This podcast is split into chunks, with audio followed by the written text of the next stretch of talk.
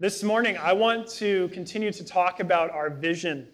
Uh, what gets our hearts beating faster at St. Peter's Fireside? Why another church downtown? What are we for? These are the things I want to talk about this morning. Uh, at St. Peter's Fireside, our vision is to join God in the renewal of all things. That means we want to join God in spiritual renewal first and foremost, but then that will express itself in social renewal and cultural renewal in and throughout our city that's what gets us excited because we believe Jesus is in the business of making all things new. That through him and through his people, we actually get glimpses of heaven intersecting with earth. And so we want to find those places. We want to find those moments where you can really say, there it is. The kingdom of God is at hand in a palpable way. Things are how they really were meant to be. And so we think that this sort of renewal begins in a community, a community just like this that is gripped by the gospel of grace. At our last preview service, I made the point that spiritual renewal is the basis of every other sort of renewal. The issues that our city faces, like unaffordable housing, homelessness, loneliness and isolation, political scandals, these are social issues, but at their root, they are spiritual issues because they deal with who we, who we are how we understand our place in the world, how we understand our place with God. But when spiritual renewal takes place, it's not just in the ethereal realm, it's not just in the invisible realities. It actually produces tangible results and it actually begins to change our social makeup. So when we say social renewal, what is it that we have in mind exactly? Social renewal is about order, justice, peace, and wholeness being brought into every area of our shared lives in the city. And so it can, it can start in the very fabric of the city with our friends, our coworkers, our families, and how we relate to one another. But then it can actually extend into the lifeblood of the city, our jobs and our work, how we relate to our bosses, you know, how our, our work either gives or takes from the city. But it can also involve reforming systems that regulate society at large. How are the homeless cared for? How are we caring for the abused and the neglected? How do we influence healthcare or the government? These are the sort of things that social renewal concerns. And then the question then is well, what role does a church have in any of these things? And more importantly, what does Jesus have to say about society? And, and is he at all interested in renewing it? Our text today, our second reading, Luke 4 16 through 30, shows us that social renewal is bound up in spiritual renewal, but that Jesus cares a great deal about restoring order, justice, peace, and wholeness to society. So there's three things we learn from the text. The first is this we all have a desire for lasting renewal. The second is that Jesus gives us a picture of what lasting renewal actually looks like. And then lastly, uh, the text challenges us to respond to God's social renewal. So if you have your bulletins handy, uh, turn to, I think it's page 8, Luke 4 16 through 30. Uh, we're going to walk through this text together. Important to note Jesus is in Nazareth. This is his hometown. It's the Sabbath, and as was the custom of the Jews, he's gathered at synagogue with his community. And in the service, he's reading the scripture and he's interpreting it. And a scroll's handed to him from the prophet Isaiah. And Jesus opens the scroll, but to a very specific part of Isaiah. And it comes from Isaiah 61, which was our first reading this morning. Let's read this part. The Spirit of the Lord is upon me because he's anointed me to proclaim good news to the poor. He sent me to proclaim liberty to captives and recovery of sight to the blind, to set at liberty those who are oppressed, to proclaim the year of the Lord's favor. And then Jesus rolls up the scroll, hands it back to the attendant, sits down, and then Luke writes in verse 20, and the eyes of all in the synagogue were fixed on him. An expectant silence must have come over the room. What is he going to say about this scripture? It was a pin drop moment. You see, this part of Isaiah 61 was a loaded text. It was bound up with hopes and expectations. Jesus, in reading it, taps into a people's deep longing for renewal and for change, but not just any sort of renewal. They longed for a lasting renewal, One historian, he describes the hope of the people of Israel as the desire of the everlasting hills.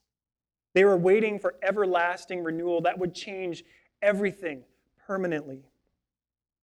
And Israel, as a people and as a nation, they had had highs and lows, but they had never seen anything steady and enduring in terms of renewal of their society. And since Isaiah recorded this prophecy in the 8th century, Israel had a rough go. They had been into exile and lost everything. But then they returned from exile and regained some things, but it just wasn't the same. Social issues abounded. They knew what it was to be a displaced people. They had homelessness, orphans, widows, political corruption, you name it. This was a part of their social makeup. And then in Jesus' day, when he reads this scroll, on top of all these issues of their past, in the present, they are under the rule of Rome. They felt the weight of Caesar's fist and how it stood against the scriptural vision of what human flourishing should look like. There was heavy taxes that were levied against them, corrupt rulers placed over their cities, emperor worship endorsed throughout the empire. So Israel was an oppressed nation. And they were longing for freedom, for justice, for, for wholeness, for goodness to be restored. And in all of this, they clung to hopes that one day God would come and he would make all things new, that he would set things back to rights. And he had made promises to them. He had promised a good king who would come and bring this sort of change. And their scriptures from, from start to finish are just filled of this hope that one day peace and justice, goodness, kindness, this would reign over the world and it would be marked by a radical love of God and a radical love of neighbor. But then Israel also knew that they couldn't bring about this change themselves. They had tried and failed over and over and over again. Only God could bring it. And so Israel waited. And I think, like Israel, we get that we want to see society made better. We get that we want to see lasting change. Over recent years, social justice has become a very popular thing. But when you take away all the glamour that we give to it and you actually talk to people on the front lines of doing that sort of work in our city, you will hear one reoccurring theme weariness. While they love what they do, they're constantly aware that they're underfunded, under resourced, that the need is never ending, and they constantly are just feeling the weight of that burden. And while they want to see our society change, and while they're encouraged about what they do, they know that they are just a small drop in the bucket of what will bring actual change. At the end of the day, the change they bring seems minuscule and unsustainable. In our society, we get the desire for something that's lasting, for good changes that will last. And even in our own lives, we have our own hurts, unresolved relationships with friends, broken families, you know, these things that need to be mended, take a whole city and multiply those problems, and suddenly we have this, this hill of hurt that we can't overcome and this desire to see renewal and lasting change. So hold that longing in your heart. That desire to see good not just come and go, but to stay, not just for you, but for everyone. That's what Israel felt when Jesus read this text. That's what the people felt in the synagogue that morning. But my question is Have you ever waited so long for something that the waiting broke you? When I asked Julia's dad uh, for permission to marry her, he was lying in his bed in his hotel room watching football. Super awkward. So, so awkward. And I'm sure for him too, he wasn't expecting this, this boyfriend guy to come into his bedroom and ask can I marry your daughter? He's like, If I knew you were going to do this, I would have gotten up. Anyways, you want to know what was more awkward? When Julia had returned with her mom and her sister, who she kind of like finangled out of the hotel room from the van- family vacation, when they returned, her dad was so excited that he had announced, Do you know that they're getting married? And Julia just kind of looked at me like, Okay. And now the pressure is on Julia's family knows we're going to get married. Julia and I have been talking about it. We've been going through premarital counseling. She knows I have the ring. She knows I have her dad's blessing. And she's waiting, and it's just building. And Is today going to be the day? Is just running through her head. And the last week before I knew I was going to propose, uh, I'd like to say I was a gentleman about how impatient she was feeling, but I wasn't. This last week, I don't recommend this, guys. I psych proposed every day leading up to the real proposal. You know, like I would, I would bend over romantically and then tie my shoe. I booked like a really nice dinner. I was like, it might be tonight. It was just, just terrible, terrible. And uh, the night before I was going to propose, like one more sleep, we're talking one more sleep. Julia just breaks down. She says, I can't take it anymore. No more fake proposals. More and more joking. People keep asking me, when are you going to get married? I don't even have a freaking ring on my finger, Alistair. No, it's not funny. It's not funny to me. It's not funny to anyone. Don't talk about it more. And she grabbed a pillow, put it on her face, and started screaming. Okay, that part's not true, but she did. She cried. And, and I thought to myself, oh dear. And then I was thinking at the same time, perfect at least the next day, she totally didn't expect to get a proposal. And fortunately for me, she still said yes. Uh, Julia, she had only been waiting a couple of weeks. She had anticipation building and then dropping, and it broke her. Israel's been waiting for hundreds of years and holding on to glimmers of hope. But if, if at any point of their shared history as a people, if they were at the point of breaking, this would have been it. This is why an expectant silence came over the room when Jesus read Isaiah 61. Jesus reads this passage of hope and expectation to a people that are longing to see that sort of passage come to fruition. So Jesus sits down and he lets them sit in that silence and expectation just a little longer. And then he says, Today, this scripture has been fulfilled in your hearing. It's like the ultimate drop the mic moment. Like, boom, minds blown, you know, hearts racing. Jesus pretty much says, The Spirit of the Lord is on me. The everlasting hills you desire, they're within reach. It has begun in and through me. God has started the time you've been hoping for and is fulfilling the promises you've been clinging to. You haven't been able to bring it about, but I am bringing it about. The Spirit of the Lord is upon me. Drop the mic, shake the dirt off your shoulders, walk away, no encore.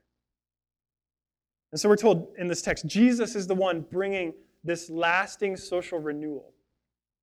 But we have, we have to ask then, what will this lasting social renewal look like? What is clear is this is fundamentally a work of the Trinity.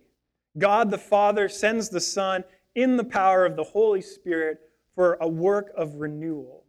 And you can summarize this work in one word proclamation. Jesus proclaims. And so he's not coming with just good advice about how to set the world back to rights. He's coming with news. He's coming with fact about how it is going to be set back to rights. And so, first, Jesus is sent by God in the power of the Spirit to proclaim good news to the poor. He proclaims good news. Mark, in his gospel, summarizes Jesus' proclamation of good news as this The time is fulfilled, the kingdom of God is at hand. Repent and believe in the gospel. God's kingdom, and when I, when I say that, we mean the reality of God, God reigning and there being no opposition to his goodness flowing in and through his people. His kingdom is coming in a palpable way in the person of Jesus. And the time at hand is the year of the Lord's favor. And this references a part of uh, the Old Testament that talks about a time when slaves were to be freed, debts were to be canceled, regardless of if they had been paid at all. Land was to remain fallowed. Property was supposed to be returned to its original owners. And on top of it, no one was supposed to work for a year. How awesome is that? The year of the Lord's favor. But then Jesus, he takes this picture and he extends it further. He says, This is just a glimmer of how good the kingdom of God will be when it is at hand. He takes it further and he says, Everlasting justice will prevail, oppression will disappear, peace and wholeness will, re- will rule, all things will be put back to rights. His good news is that God's kingdom is intersecting with earth. But then he says in the text, this good news is to the poor. And last I checked, we're in the center of downtown Vancouver in UBC, sitting in a theater with thousands of dollars of equipment. So I feel like we should ask who are the poor? And are we a part of the poor that Jesus is talking to? When Luke uses this term, the poor, he's not just envisioning uh, the economically poor or the spiritually poor. In Luke, people who are poor are anyone for a number of reasons, be it status in society or religious purity laws, that because of these things and their standing, they find themselves outside of God's people. We see this all over the Gospels. Jesus brings good news to prostitutes whose sexual impurity would have disqualified them from religious worship. Jesus brings the good news to tax collectors. Although they had high status in society, people despised them because of how they got that status through unjust gain and corruption. He brought good news to the diseased, both rich and economically poor, who were quarantined from society beyond hope. He brought good news to foreigners and immigrants. But then Jesus, ultimately, what he is doing is he's helping us recategorize what it means to be poor. That we all find ourselves in need of God's favor, that we can't leverage any position before God. And so when Jesus says, I bring good news to the poor, he is talking about humanity as a whole, but especially people who have been estranged from God for various reasons. These are the recipients of his good news. The next thing is he, he's sent by God to proclaim liberty to the captives and recovery of sight to the blind and to set at liberty those who are oppressed. This term liberty uh, is literally release. Jesus comes to bring release. And it's used in three senses in Luke, but the major one being uh, the forgiveness of sins. When you look at the Greek, it's actually the release of sins. That Jesus, as the Savior, as the Spirit of the Lord is upon him, he releases people from the debt of sin against God and brings full atonement for that. He releases them from having to live estranged from God. This is a part of how Jesus brings proclamation of good news. Changes things. It's for the people who are on the outside, but then it also brings them back in, it brings them back home. So, what does lasting spiritual renewal look like? Let's sketch it out. It's a justice that sets everything to rights. It's a wholeness being restored to all people that eradicates marginalization and social boundaries that divide. It's the obliteration of diseases that tarnish and cripple people, that take away from the quality of their life. It's the reversing of all sorts of disorder within society. But all of this social renewal, it flows out of spiritual renewal. Jesus' good news, it gets to the deeper issues of the human heart. It involves the reconciliation of humanity with God. And so we see that as people are gripped by the gospel of grace, as they're renewed spiritually, the effect is that it changes society because they're changed. So then the question is in this text, how, how do people respond to this social renewal, to God's social renewal? You know, all this expectation, all this hope in this person, a clear picture of what it's going to mean. How do people respond? Luke writes in verse 22 And all spoke well of him and marveled at the gracious words that were coming from his mouth. And they said, Is not this Joseph's son?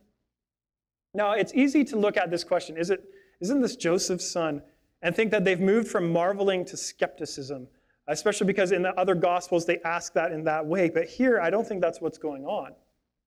The response initially is positive, like, these are gracious words. This is good stuff. You know, like, go us, go Israel. But then they think, and this is Joseph's son. He's one of us. We're a favored people. We can leverage this for our own good. And this, this statement and this question from it, it reveals subtly that they're not so much concerned about Jesus' message as much as they are about how it can benefit them and give them status in society. So the, the question then is who should benefit from this good news? And deeply ingrained in their mindset is that the Jewish nation should benefit. There's a bit of ethnocentrism going on here. They, they categorize the world into two groups of people Israel, the Jews, and the non Jews, the Gentiles. And they would often lose sight that God set them apart as a people, not for their own sake, not because they were special, but for the sake of reaching all people, that they were supposed to be a light to all the nations, and that through them, all the nations would come to know them, so that God is for the world, but He is just working through a particular people They lost sight of this and thought they were privileged. And so the question is what then will Jesus say? What will he do? Verses 23 through 24, Jesus says, You don't realize this now. And I guess in brackets, you could kind of say, like, you will in a minute. Um, but you're going to reject me. And I don't exist to be leveraged by you for your own gain. This good news, it's not just for you, it's for all. And then Jesus, he takes two stories out of their scriptures of their two favorite prophets, Elijah and Elisha. He does something so fascinating with them. He sets them up, and this is important. He sets them up by saying, No prophet is acceptable in his hometown. And right away, Israel is going to be on guard, right? Because Israel has this reputation for killing their prophets. And then in both of these stories, the prophets of Israel are acting outside of Israel in Gentile regions. Elijah, he's in Sidon. And while he's there, he cares for a widow. And in a patriarchal society, a widow would be the bottom of the totem pole. I mean, she would be in a complete place of need and vulnerability. And in a status and purity based culture, she would be poor. She would be on the outskirts.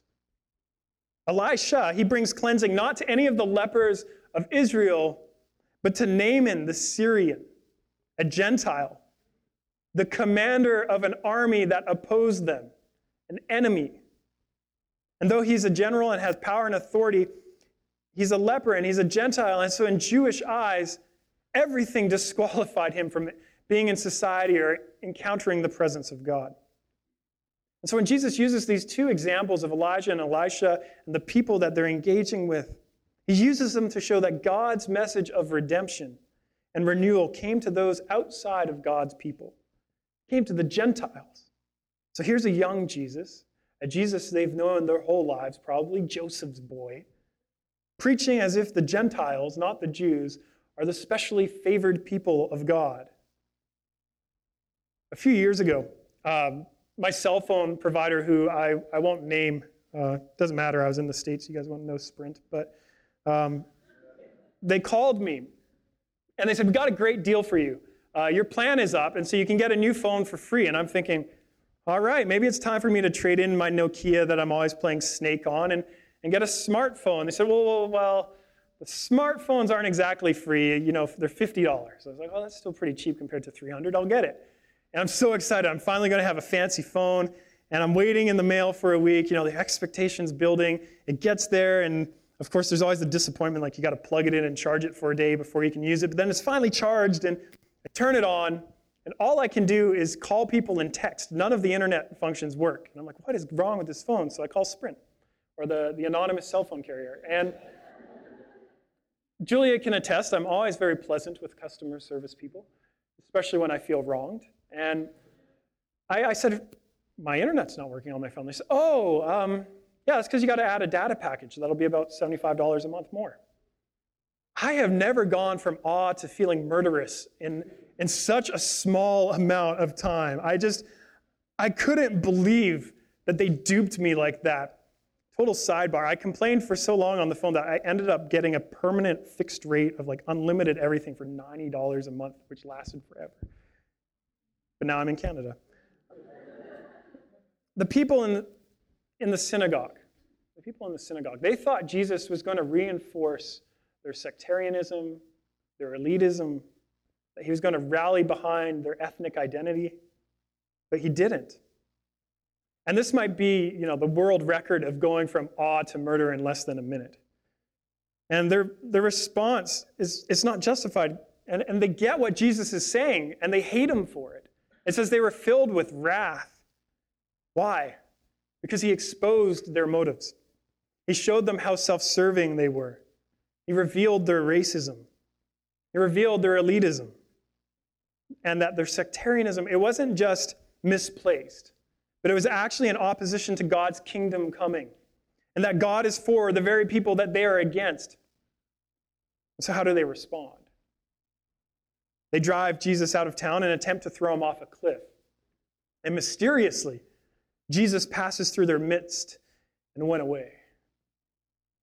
Now, Siegfried and Roy, you know, they can tame tigers without their perfectly manicured hair getting touched or, or messed up.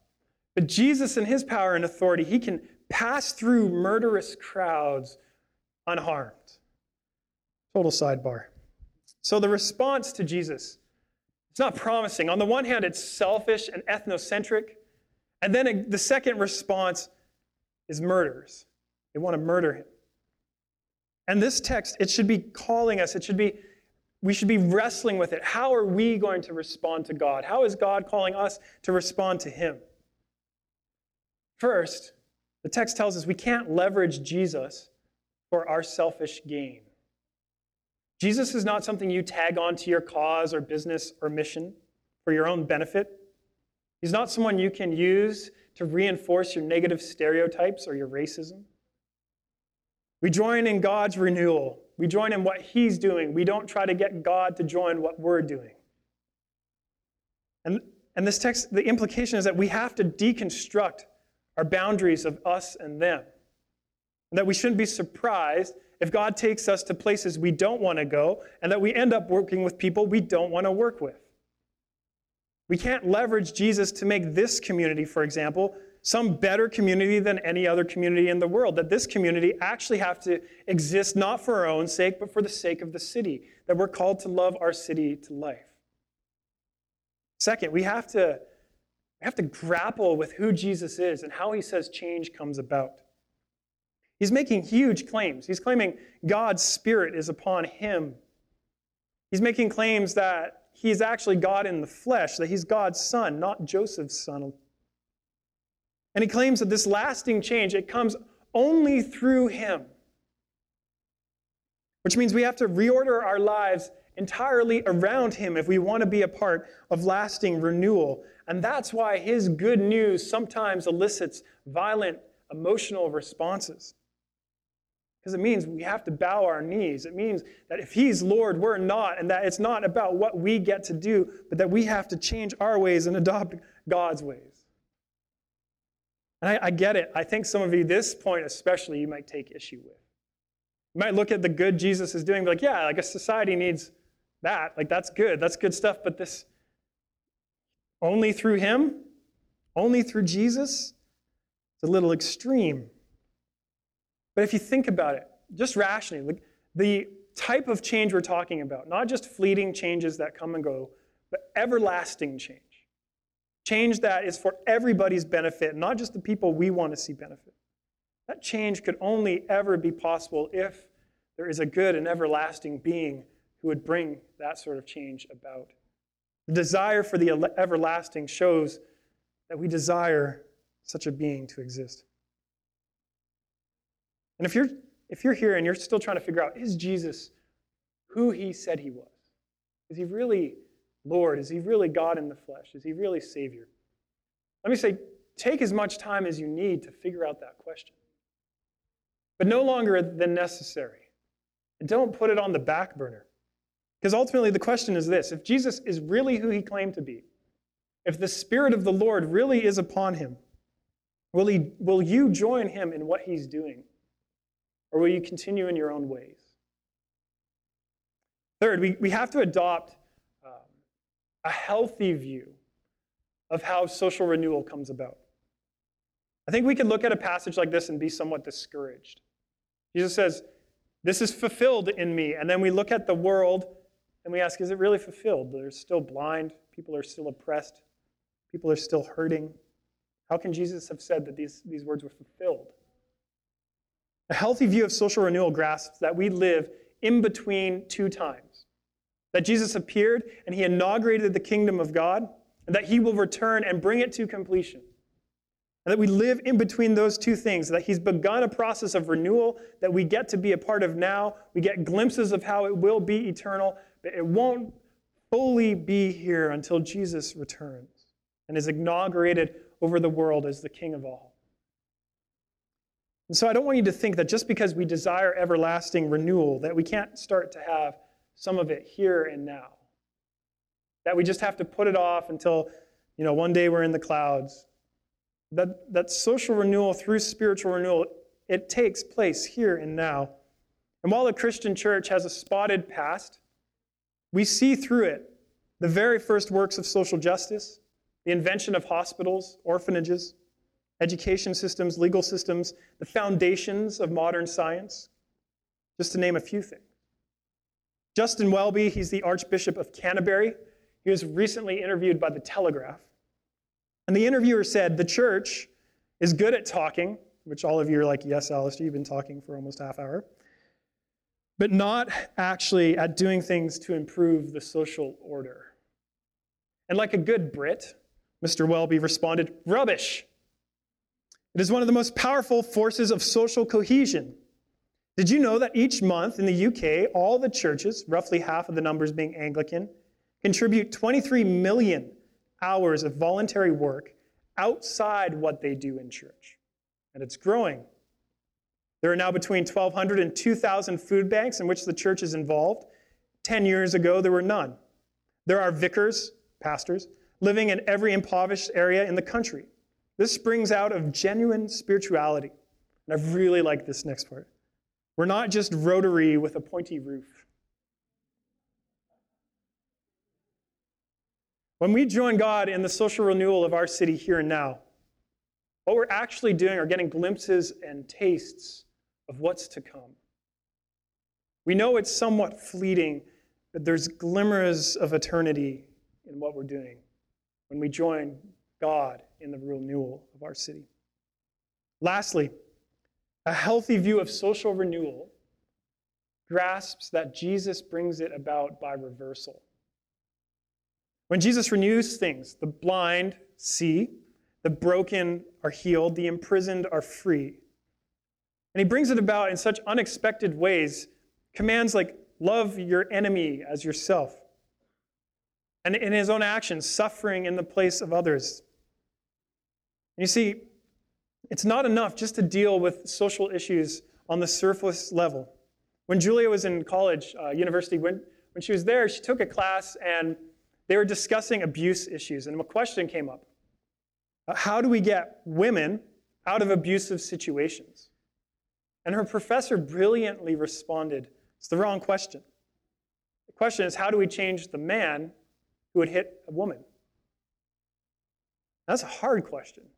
I mean, you can come up with education plans, you can, you can try to make sure everyone has a good family and that they don't perpetuate abuse that they receive from their father. I mean, there's lots of things you can try, but at the end of the day, we still don't know how to change the human heart. Only Jesus has the power to change our hearts. Only Jesus has the power to help love reign in our hearts rather than our proclivity to be selfish or do broken things. Only Jesus can meddle and put back to rights our soul. So we desperately need spiritual renewal for social renewal to last. And that's how the gospel works. Paul writes, in Christ, God was reconciling the world to himself, that God came for people to reconcile that relationship because when you fix the people, you fix the society. And when the proper leader and king is over society, there is no more worry about oppression and despair and disease.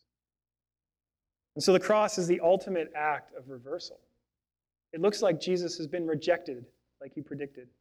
It looks like he's defeated. But in it, it's the victory of God, the ultimate reversal. Dead things come back to life. Sin loses its power over people. The spirit that was upon Jesus is now available to his people. And so Jesus, he, he, uses reversal to bring about renewal in unexpected ways, but then he continues to bring renewal in the world here and now through surprising ways. Through us, through his church, this is God's plan A. There's no backup plan. That the social renewal we're talking about, it is this community's responsibility.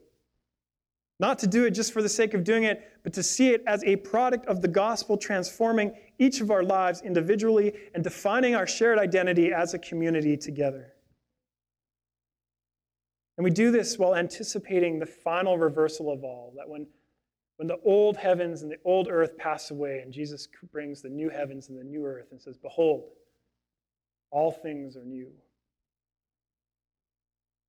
so I want to I want to say if, if your heart beats a little faster for seeing our city made better, if you long for spiritual renewal in your life, but you also want to impact your spheres of influence, you want to see our city get better, if you want to search for and find the places where God's presence seems palpable and where Jesus is bringing his powerful reversal, let's lock arms together and join God in the renewal of Vancouver.